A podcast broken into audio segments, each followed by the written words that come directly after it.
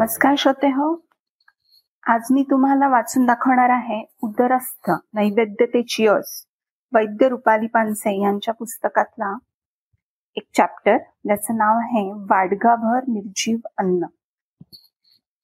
आज आहारशास्त्रात पाकविधीशास्त्रात थोडक्यात फूड इंडस्ट्रीमध्ये अफाट आमूलाग्र टेक्निकल क्रांती झालेली आहे. गमतीनं आपण म्हणतो काही धंदा चालो ना चालो पण वडापावची गाडी आणि खाण्याचे दुकान याला मरण नाही. किती खरं आहे हे? आज सर्वात जास्त नफा फूड इंडस्ट्री हॉटेल आणि फूड सेक्टर कमावते उद्याही हेच चित्र असेल किंबहुना अजून विस्तार वाढला असेल. ज्या वेगात हा रेडी टू ईट पदार्थांचा उद्योग फोफावतोय त्याच वेगात लाईफस्टाईल मॅन्युफॅक्चर डिसऑर्डर औषधी आणि आरोग्य सेवा क्षेत्रातही वाढ होतीये याचा अर्थ असा तर नाही ना की फूड इंडस्ट्री औषध मार्केटसाठी कस्टमर तयार करते? दुर्दैवानं काही अंशी ते खरंही आहे. काही घरात रेडी टू ईट पदार्थ हे अगदी रोज खूप प्रमाणात खाल्ले जातात आणि लहान मुलांनाही दिले जातात. हो कारण जाहिरातीत टार्गेट ऑडियन्स लहान मुले आणि त्यांच्या आयाच असतात. रेडी टू इट पदार्थांची यादी भली मोठी आहे. आज उदाहरणादाखल आपण काही घेऊया. Cornflakes oatmeal Chocos muesli Maggi इत्यादी. अतिउच्च तापमानात अतिदाबाखाली मूळ धान्यातील पाण्याचा अंश काढून हे पदार्थ तयार होतात. उष्णता अतिदाब यामुळे यातील नैसर्गिक पोषण मूल्य जवळजवळ नष्ट होतात. राहतो तो निर्जीव पोषण मूल्यरहित चोथा. आता हा चोथा कोण खाणार म्हणून त्यात टाका कृत्रिम विटमिन कॅल्शियम लोह इत्यादी जे शरीरात नीट शोषले जाईल याची काहीही शाश्वती नाही. किती गंमत आहे नाही आधी त्यात आणण्याचा जीव घ्या आणि मग त्यात परत जीव आणण्याचा प्रयत्न करा. या सगळ्यात मूळ पदार्थांपेक्षा प्रोसेसिंग कॉस्ट वाढलेली असते. तसेच टिकवणे चव वाढवणे दिसायला आकर्षक असावे. या गोष्टीतून त्यात वेगवेगळी रासायनिक प्रिझर्वेटिव्ह रंग मीठ साखर आणि फ्लेवरची भर पडते. काही ब्रँड्समध्ये तर वाळवलेल्या भाज्या फळेही असतात. समस्त पिरामिड रिटर्न ममी वृत्तशाक फल धान्य संमेलन जणू.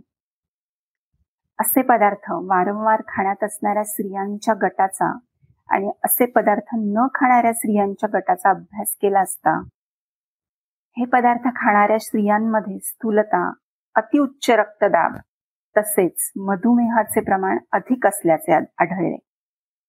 कमालच आहे पण जाहिरातीत तर सुडोल कंबर असलेली बाई हे तीन आठवडे खा आणि वजन कमी होईल असे सांगत असते. वरून टाकलेल्या मीठ आणि साखरेचे परिणाम. दुसरं काय? आयुर्वेदानुसार असे निर्जीव अतिउष्णतेचे संस्कार केलेले कोरडे अन्न हे वात दोष वाढवून शरीरात अनेक व्याधी उत्पन्न करण्याचे एक मुख्य कारण मानले जाते. ओट्स हे तर अतिशय निकृष्ट धान्य वर्गात गणले जावे इतके याचे पोषण मूल्य कमी आहे. ओट्सचा ग्लायसेमिक इंडेक्स म्हणजे हे पचवताना रक्तातील वाढलेली साखरेची पातळी ही जास्त असते. मी प्रत्यक्षात मात्र खूप मधुमेही रुग्णांना. डॉक्टर मी अगदी नियमित ओटमील घेते. पोषण असे काहीच खात नाही हो असे भक्तिभावाने सांगताना पाहते. ओटमील नियमित घेणाऱ्या व्यक्तींमध्ये कुपोषणाची सगळी लक्षणे आढळून येतात.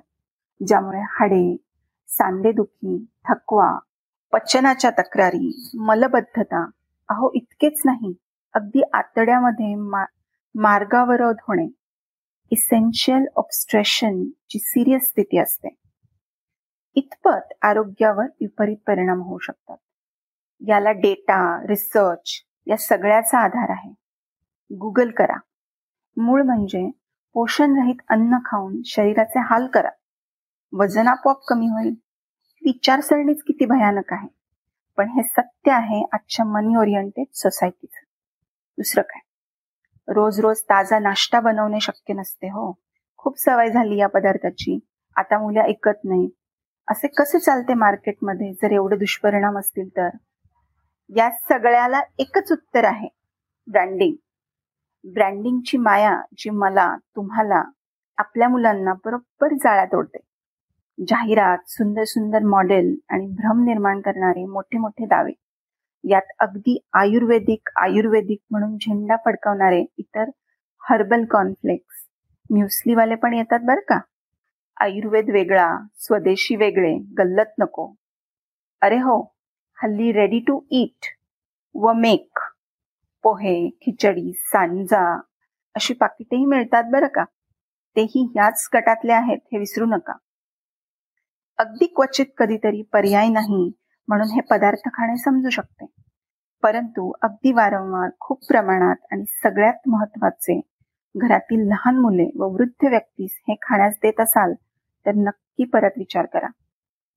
आपल्या आजूबाजूस सहज मिळणाऱ्या ज्वारी बाजरी नाचणी राजगिरा साळीच्या लाया या वरच्या पदार्थांना उत्तम पर्याय ठरू शकतात. बाकी ताज्या नाश्त्याच्या पदार्थाबाबत सविस्तर लिहिलेच आहे. आपण राहतो त्या भौगोलिक परिस्थितीला शरीराला उपकारक व अनुसरून आपले पारंपरिक पदार्थ असतात. आळीपाळीने असे पारंपरिक व ताजे पदार्थ खाण्यात ठेवणे कधीही उत्तम. ताजे खा साधे खा निरोगी राहा. धन्यवाद श्रोते हो. हा होता वाडघाभर निर्जीव अन्न हा एक चॅप्टर उदरस्थ नैवेद्य ते चिअर्स वैद्य रुपाली पानसी यांनी लिहिलेला हे पुस्तक आहे. या पुस्तकातील हा चॅप्टर मी तुम्हाला वाचून दाखवला. तुम्हाला हा एपिसोड कसा वाटला हे मला नक्की कळवा. तुम्हाला हे पुस्तक विकत घ्यायचं असेल तर कमेंट सेक्शनमध्ये मी हे पुस्तक कुठे तुम्हाला उपलब्ध होऊ शकते याची माहिती दिलेली आहे. हे पुस्तक ॲमेझॉन किंडल या सर्व फेमस प्लॅटफॉर्म्सवर देखील उपलब्ध आहे. तुम्ही हा एपिसोड शेवटपर्यंत मन लावून ऐकलात त्याबद्दल तुमचे खूप खूप धन्यवाद. पुन्हा भेटूया पुढच्या एपिसोडमध्ये